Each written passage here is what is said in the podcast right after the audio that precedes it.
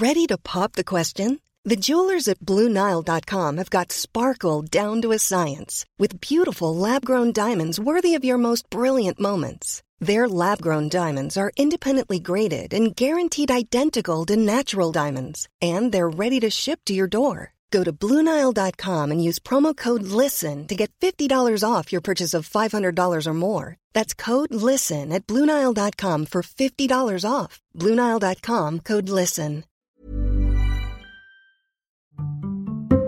Get your news in less than 3 minutes, 3 times per day with the Al Jazeera News Updates. Just ask your home device to play the news by Al Jazeera or subscribe wherever you listen to podcasts.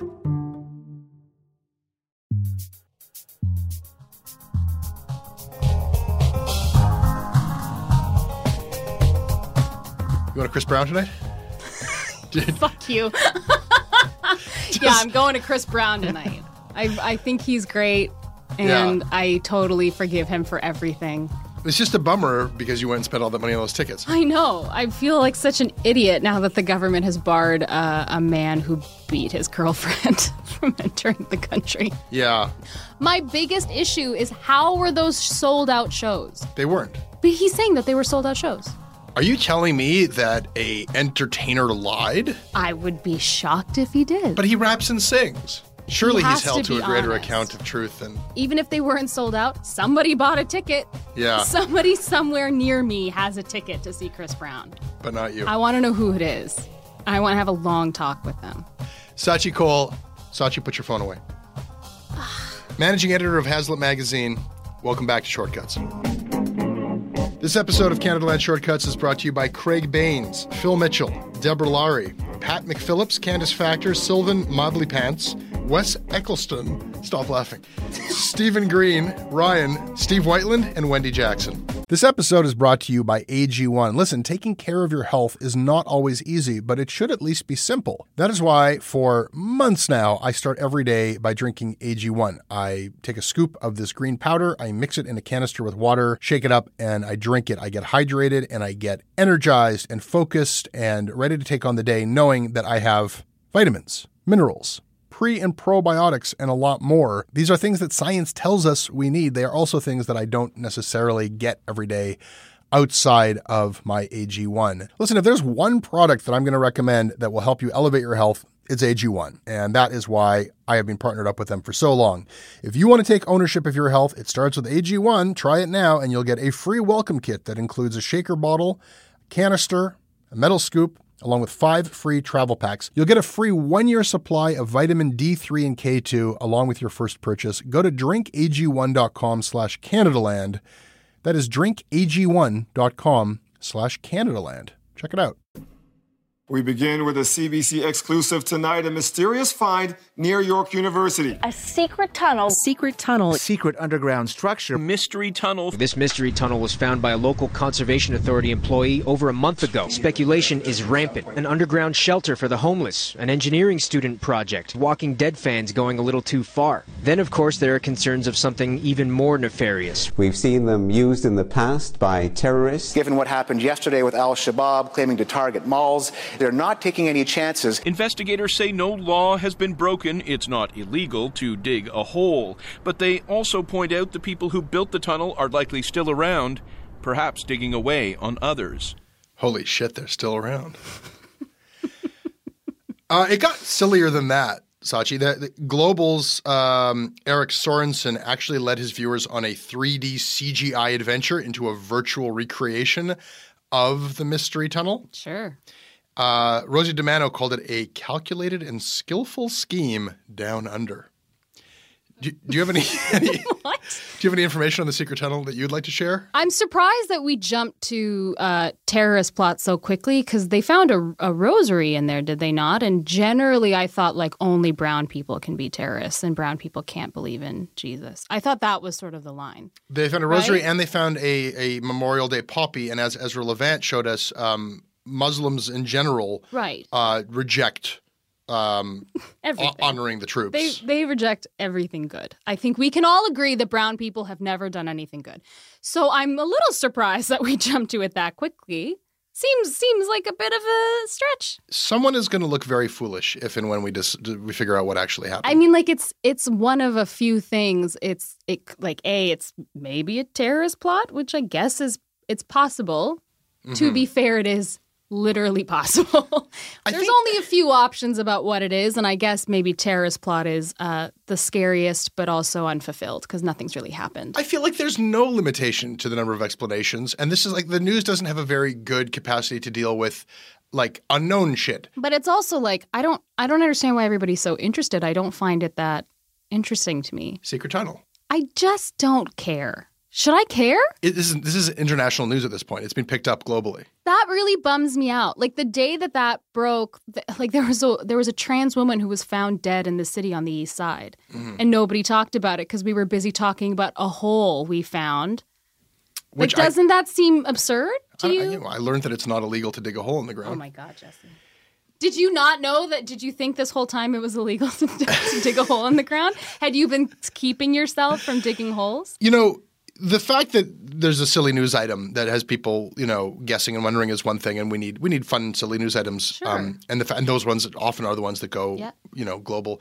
But the speed with which everybody was just like button mashing terrorist plot, you know, like and trying to confirmation bias. Okay, it's near the tennis courts, so therefore, what they were doing it was some sort of a like Wile E. Coyote kind of a. And I think what you're seeing is like. I've saw this before when I covered like Byron Sunny, like when you have like a like, you know, hundreds of millions of dollars put into the security apparatus around the G20, you know, you're going to find somebody who looks like a terrorist. And you know, the saying is, if you're a hammer, everything looks like a nail. And we've seen that play out with Arar, and we've seen that play out with Byron Sunny. We've seen that play out again and again. If you have like the entire system of the courts and the cops all towards anti-terrorism, they're going to find people or possibly kind of create them, and there are instances of that. I think what was revealed here is the extent to which the media itself is a hammer looking for a nail. I mean, did you just like, is that a new revelation for you? I mean, again, as a ethnic, that's not exactly shocking. Actually, can you speak as an ethnic? As a representative of all of the ethnics. I mean, it's not shocking to me that people are doing that. Yeah. They do it all the time. Yeah. Like, it doesn't surprise me that was one of the first instincts. Again, that's a sexy angle particularly for television news to take because now they can build like a weird graphic. And again, it's just right because nothing's actually happened. Mm-hmm. So it's not tragic yet, and it's really not cause for all of us to like stay in our homes. But it's like, it's sort of spooky. But I honestly think it's just a weird thing. I just don't understand the level of attention it's been given. But I don't know. Maybe people just want something fun to look at. But I also think maybe the city's a little bored. Like, remember when our mayor used to just fuck shit up all the time and we were so busy talking about it? And now he's like, there's nothing. You know, everyone complained when that was going on. And all I said is just enjoy it while you can. It'll never be this fun again. I know. No one's ever going to pay attention to us like they used to. We used to be somebody, Jesse. With a Conservative majority in Parliament and the Liberals backing, Bill C-51 will almost certainly become law. So far, it seems like a political winner for the Conservatives. An Angus Reid poll just last week found that 82% of Canadians favor the proposed anti-terror legislation. Scaachi, I know that you want to talk about polls. That's your start? That's how you want to start this segment? I want to talk about polls.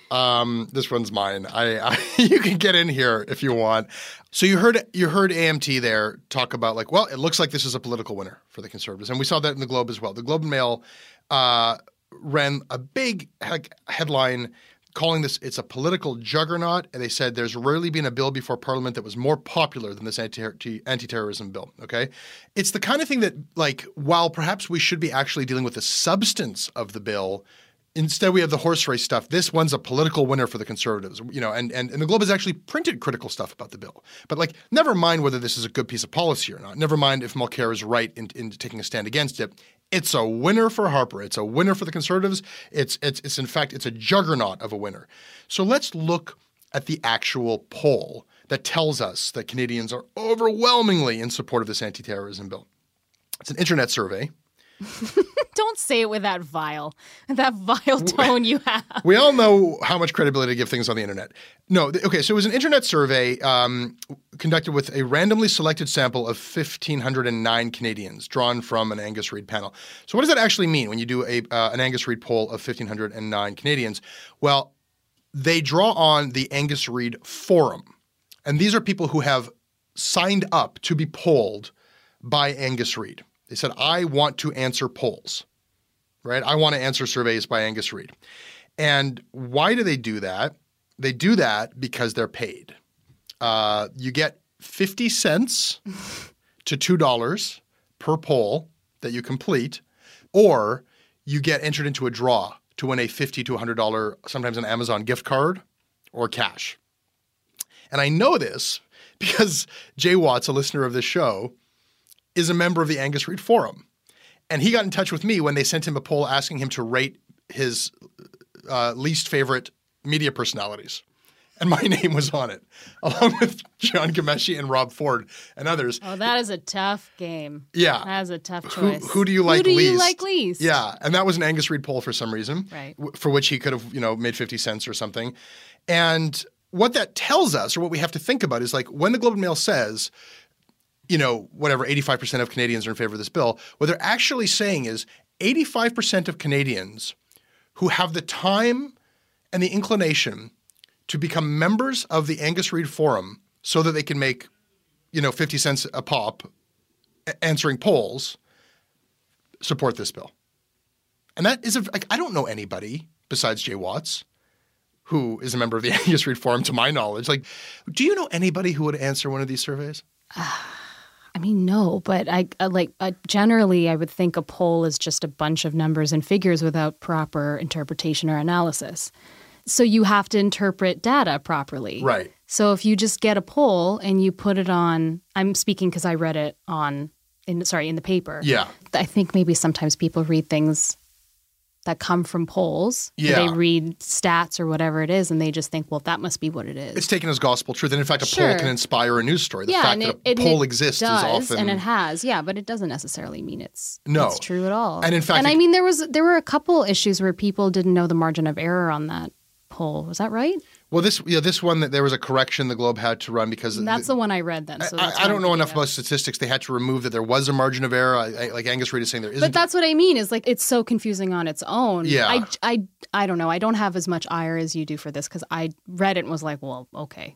Well, it's the kind of thing that you just... Well, that's why I have ire for it, is that it's the kind of thing that you just sort of absorb as you're reading headlines. I don't read the full articles of that sort of story. It's just oh, wow, Canadians really support anti-terrorism, and you move on. And you get that skewed idea, and that actually starts to inform the narrative of what position do the Liberals take? What position does the NDP take? What position do we take? Even as I might feel on this one issue, I've been out there. There's no surprise in me saying when Mulcair says that this is a huge invasive bill, I agree with him. Right. But then even I have a sense of that's my feeling, but I'm in the minority and we can't possibly win.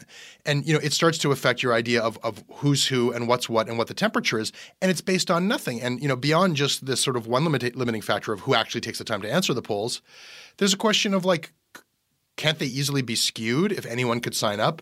But isn't that something you kind of figure out as a consumer of media when you're in social studies in the 12th grade? Well, but that's a cynicism that is kind of useless, because then you could just say, well, then I don't believe anything that I read. I think it's more about the media, how much weight do you give this? Do you run that screaming headline where you report as fact that Canadians are on side with this? Do you put it in context properly? I mean, and I just had this whole kind of fracas with the Globe around a survey that they called a poll, which was about whether you support Harper or who else, and it got completely gamed, and it was 97% NDP support, and then it mysteriously dipped to 65% NDP support, and there's all kinds of questions about how that happened. Mm. But most people wouldn't even know the difference between, the Globe said, well, that was just a survey, and we should, in the future, Sylvia Stead said, we should just, clearly identify what's a poll and what's a survey and what's scientific and what isn't. But I don't give any particular weight.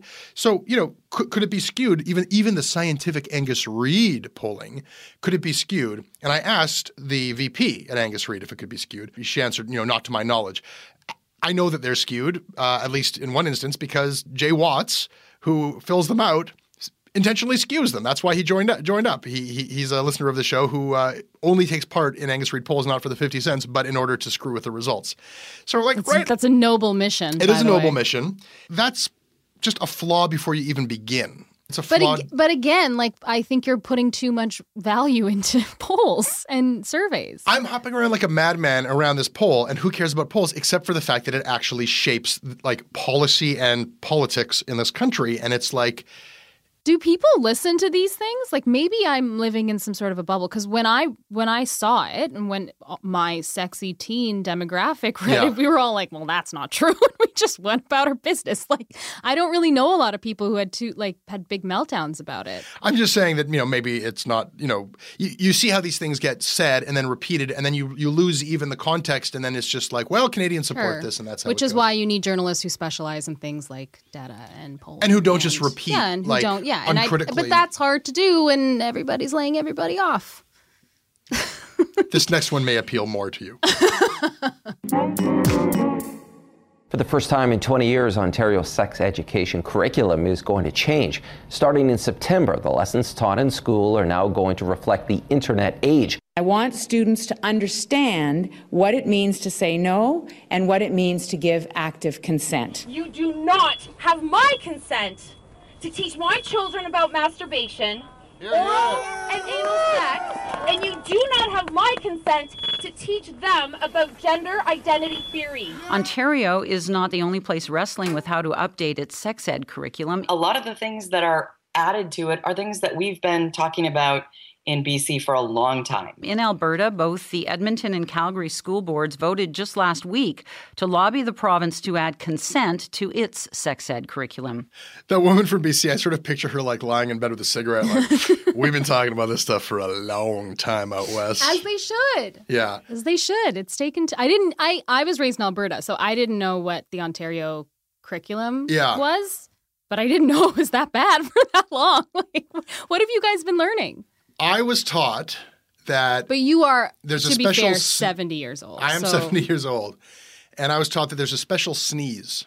Oh, bro. When I think I'm going to go ahead and call phony debate on this. I think that there's probably, you can find a nut job or two or a fundamentalist. No, I think it's real. There are people who say, don't teach my kid the proper technical name for their genitals, that my kids shouldn't know. But we don't have to really pay attention to those people. It's the same argument as why you shouldn't give any platform to people who don't think you should vaccinate your children. It's a 99 and 1 debate. Yeah. You can find them, but it's not a mainstream or a reasonable opinion. Oh, I don't think it's reasonable, but I think there are a lot of them. If only we had a poll. I think that this is, like, reviewing the media treatment of this, it's still, even the people who I think are on the right side of this debate, the obvious right side of the debate that we need to update sex ed curriculum, it's still spoken of in these coded words of like, we need to update this for the 21st century because computers. And it's just very obvious to me, like, why can't we just say, this is the your kids are watching porn curriculum, right? This is like, your kids are watching pornography and we have to change sex ed curriculum because they're watching pornography. But were they not watching pornography in the 90s? In the 90s, we traded porno magazines, and it was mostly dudes. Did you really? But I was a pioneer with digital porn, because, like, you would have, like, 20 floppy disks that would have, like, 3 images on them, and those were also surreptitiously traded. Images? Yes. Cute. Yes. That's cute. But no, I think that kids, like, prepubescent kids are watching people do it. And well, what do you think that, like, do you think Wynn's going to come out and be like, we need to update this because everybody's fucking each other? Like, she's not going to say that. So, of course, she has to use coded language. Like, look how mad these parents are getting over her saying, like, maybe we should talk about consent.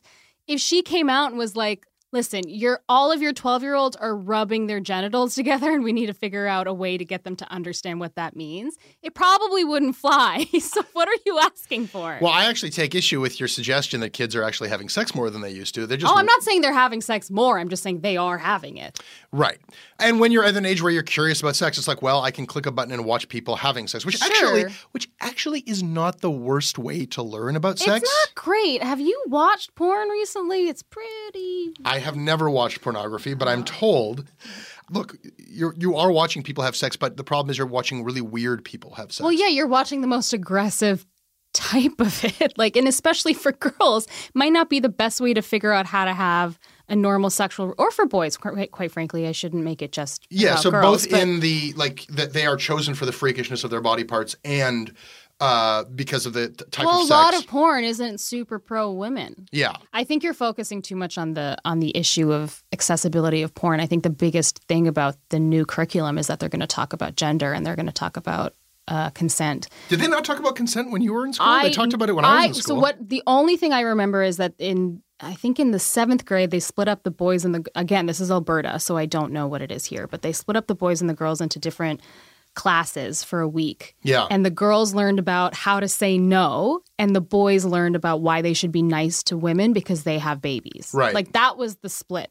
So it wasn't equal, because we were being taught, like, this is how you fight somebody off if they try to rape you. And the guys were being taught, like, be nice because we can't have babes. Like, that was the split. So I don't really remember being taught consent. I don't think any of the younger members of my family across the country are being taught that explicitly and what that means and what it looks like.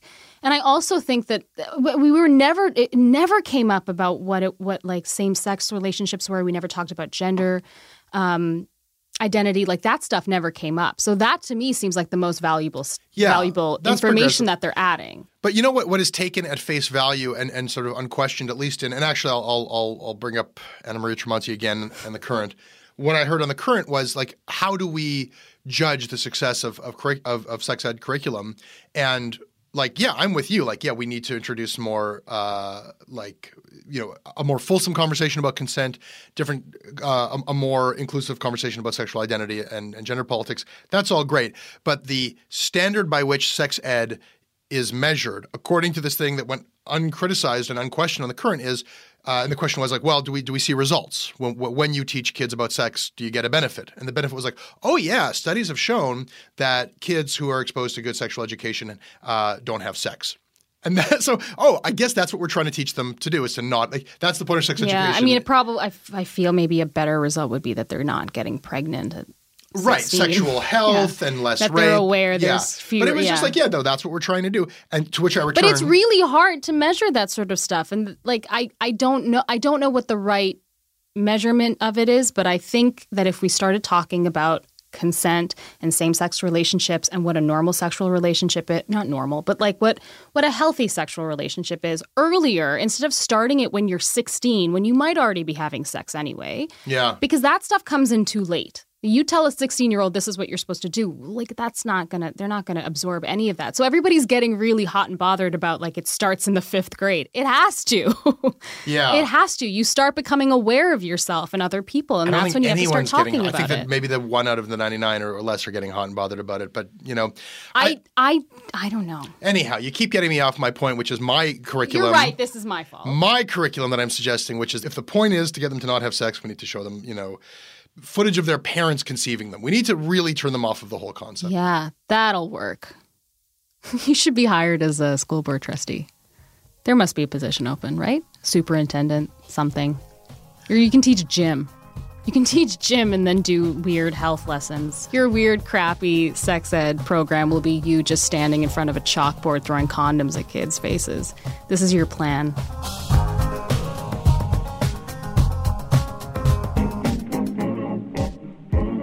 That was Canada Land Shortcuts. I hope you liked it. You can always reach me at Jesse at jessebrown.ca. I read them all. I respond when I can. Scaachi, where can people find you? People can find me at Twitter, at SCAACHI, or at hazlitt.net. I'm at Jesse Brown, and the website is canadalandshow.com. The crowdfunding site is patreon.com/Canadaland. I make the show with Andrew Norton. I am taking a week off. No Canada Land, no shortcuts. Back in a week. Tragic. If you like this show, support it. By the way, Andrew, I'm taking a week off.